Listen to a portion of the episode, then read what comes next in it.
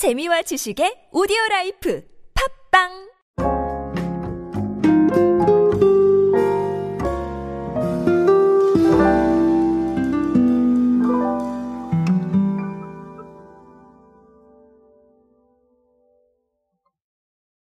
대중들과 접점을 좁히려는 노력을 역시 트렌드에서 찾아보고 계시는 분들이 많습니다. 어, 저는 그게 너무 당연하다고 생각을 합니다. 왜냐하면 제가 뭐 트렌드에 대한 클립을 하기 때문이 아니라 사실 그 흐름과 추세가 상당히 네, 소통에 도움이 되는 건 사실이기 때문이에요. 그래서 제가 항상 말씀드리죠.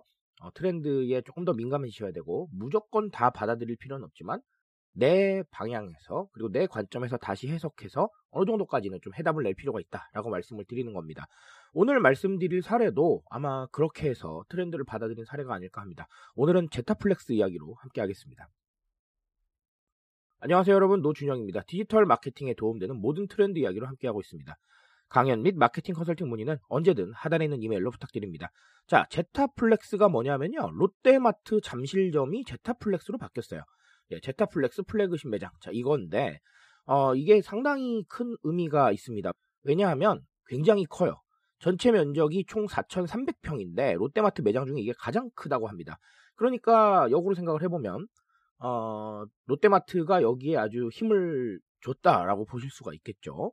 자, 그런데, 어, 이제 당연하게도, 어, 트렌드가 많이 반영이 되어 있습니다. 일단은 첫 번째는 뭐냐면, 오프라인 매장의 강점을 좀 봤다는 거예요. 무슨 얘기냐면, 자, 이커머스가 엄청 상승세잖아요. 우리 뭐 퀵커머스라는 단어까지 나와서 이커머스가 거의 대세라고 볼 수가 있으니, 아, 오프라인에서 차라리 확실하게 잡을 수 있는 걸 잡자라고 생각을 했던 것 같아요. 그래서 뭐 와인, 리빙, 반려동물, 식료품, 자, 이런 쪽의 구색을 훨씬 강화를 했습니다. 자, 어, 와인 전문점 같은 경우는 약 400평 규모인데요. 어, 쨌든간 뭐 가성비 와인부터 시작을 해서 비싼 와인까지 있고요. 와인을 시음할 수 있는 tasting lab도 있습니다. 자, 그렇게 해서 약간 좀 경험적인 측면을 강조를 했고요. 자, 그리고 식품 매장 같은 경우는 일반 대형마트보다 30% 정도 많은 어, 상품을 취급을 한다고 합니다. 자, 그러니 어떨까요? 굉장히 취향과 생각을 만족시키기에 적합하겠죠. 어쨌든 많이 취급을 하니까요. 자, 근데 세분화된 취향과 니즈를 만족시키기 위한 건 이것뿐만은 아닙니다. 카테고리 킬러형 매장이라고 해서 리빙 전문점, 안티에이징 화장품과 건강 기능 전문점, 자, 그리고 펫시장, 자, 요렇게까지 반영한 매장들이 있습니다. 자, 그리고 친환경 쪽도 많이 신경을 썼어요. 자, 예를 들면, 우리 그 욕실 용품들, 그쵸, wash, 자, 요거 리필할 수 있는 매장이 들어가 있습니다. 그러니까, 뭐, 여러 가지로, 아, 신경을 썼다라고 보시면 되겠습니다. 자, 이제, 강성현 롯데마트 대표님은 무슨 말씀을 하셨냐면, 미래 비전을 보여줄 프로젝트다. 자, 이렇게 말씀을 하셨어요. 그만큼 네, 여기에 어느 정도까지 힘을 줬다라는 것이고, 사실 특징이 조금 더 있는데 제가 다 말씀을 드릴 수 없을 정도로 사실 여러 가지가 있습니다. 자, 왜 제가 다 말씀을 안 드릴까요? 저는 지금 제타플렉스 광고하는 건 아니기 때문에 그래요. 자, 그러면 이것저것 이야기들을 좀 드릴 수가 있을 텐데, 첫 번째는 결국은 저는 취향에 조금 더 어, 신경을 쓰는 부분이 마케팅 아니겠느냐, 곧 이렇게 생각을 하고 있습니다. 아까 말씀을 드렸지만 세분화된 취향과 니즈를 만족시키기 위한 카테고리 킬러형 매장들이 존재하고요. 자, 그리고 일반 식품 매장보다 30% 정도 많은 물건을 취급한다라는 거는 네. 그 중에 하나 걸릴 확률이 훨씬 더 높아지지 않았나라고 생각을 합니다. 자, 이게 무슨 얘기냐면 자, 결국은 우리가 뭐 하나의 대세로 모든 걸 해결하는 시대는 끝났다는 거예요. 이게 지금 잘 나가니까 무조건 이것만 하면 돼. 자, 이게 잘 팔릴 거야. 자, 이렇게 생각하는 게 끝났다는 얘기예요. 결국은 제가 늘 강조드리지만 어, 메가 트렌드를 넘어서 마이크로 트렌드로 가고 있는 겁니다. 마이크로 트렌드는 굉장히 작은 입자들, 즉 사람들을 통해서 나오는 그 입자 같은 개인의 생각들이 다 모여서 트렌드를 형성을 한단 말이죠. 자, 그러니 뭐 물론 정말 뭐 천만 명 중에 한 명. 자, 이걸 위해서 사실은 마케팅을 하거나 제품을 내는 건 좀 어려울 수도 있을 것 같아요. 하지만 그런 게 아니라면 최대한 취향과 생각을 반영할 수 있게 다양한 선택지를 주는 게 굉장히 중요해진 시대인 거예요. 자, 근데 그거는 이렇게 역으로 질문 주실 수도 있어요. 아이, 큰 기업이니까, 돈이 많으니까 그럴 수 있는 거 아니겠습니까? 라고 생각을 하실 수도 있는데, 맞아요. 네, 틀린 말 아닙니다. 하지만 우리가 SNS에서도 제가 늘 강조드리잖아요. 글을 좋아하는 사람이 있으면 영상 좋아하는 사람도 있는 거고요. 영상 좋아하는 사람이 있으면 글을 좋아하는 사람도 있는 거예요.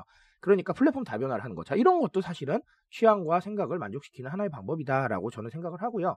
아, 그리고 제가 과거에도 한번 말씀드렸던 사례지만 소포장 대용량 뭐 이런 것도 사실은 작은 변화지만 취향과 생각 그리고 상태, 상황 이런 것들을 반영할 수 있는 좋은 수단이기 때문에 한 번쯤은 고민해 보셨으면 좋겠습니다. 자, 또 다른 하나는 사실 경험이에요. 경험인데 자, 이런 매장들을 사실 만드는 거는 결국은 경험이거든요. 시음도 해보고요. 그 다음에 친환경 어떤 이런 행동들을 좀 한번 보기도 하고요. 그리고 더 많은 상품들을 경험을 해봅니다. 자, 그렇기 때문에 사실 오프라인에 어느 정도 영향을 더 줄 수밖에 없는 키워드가 저는 경험이라고 생각을 합니다. 자, 그런데 이런 경험들은 제가 항상 강조를 드리죠. 새로운 경험이 인풋이 되면 아웃풋으로 나오는 건 사실 SNS 인증일 수 있어요. 내가 조금 더 의미 있다고 생각하고 내가 신기하다고 생각하고 내가 어 여기 되게 괜찮은데 라고 생각하면 인증을 할 수밖에 없어요. 왜냐하면 자 2030은 SNS에 굉장히 친숙합니다. 자, 이 마트를 뭐 Z세대들이 너무나 많이 찾을 것이다. 이렇게 생각을 하진 솔직히 않습니다. 하지만 타겟층을 조금 넓혀봤을 때는 자, 잠실이니까 Z세대들도 충분히 방문할 수 있는 타겟 안에 들어와 있단 말이죠. 자, 그러니 Z세대는 더 SNS에 친숙하죠. 이런 식으로 경험을 바탕으로 SNS 친화력을 끌어올리는 거 저는 굉장히 중요하다고 생각을 합니다. 자, 그래서 제가 메타버스 얘기 드리면서도 말씀드렸지만 경험하고 무언가 할 것들을 만들어주면 네, 그걸 체험하면서 결국은 어, SNS로 인증을 하거나 아니면 해시태그가 달거나 자 이런 부분들이 생기기 때문에 반드시 좀 어, 신경 쓸 필요가 있다라고 말씀을 드리는 겁니다. 2022년에 새로운 경험을 주는 이런 프로젝트들은 더 많아질 겁니다. 자 그렇다면 아까도 말씀드렸지만 비용을 쓰고 경험을 시킬 수도 있겠지만 비용을 적게 들이고도 경험시킬 수 있는 방법이 무엇이겠느냐. 자 그런 것들도 한 번쯤은 신경을 써보실 필요가 있어요. 기존의 우리 업계가 다 A라고 해왔다면 우리는 B라는 컨셉을 준비한다든지 자 이런 부분들도 충분히 가능합니다. 그러니 조금 다양하게 고민하시면서 경험을 줄 수 있는 방법 고민해 보시기 바라겠습니다. 오늘 제가 말씀드릴 수 있는 거 여기까지만 하도록 하겠습니다. 트렌드에 대한 이야기는 제가 책임지고 있습니다. 그 책임감에서 열심히 뛰고 있으니까요. 공감해 주신다면 언제나 뜨거운 지식으로 보답드리겠습니다. 오늘도 인싸 되세요, 여러분. 감사합니다.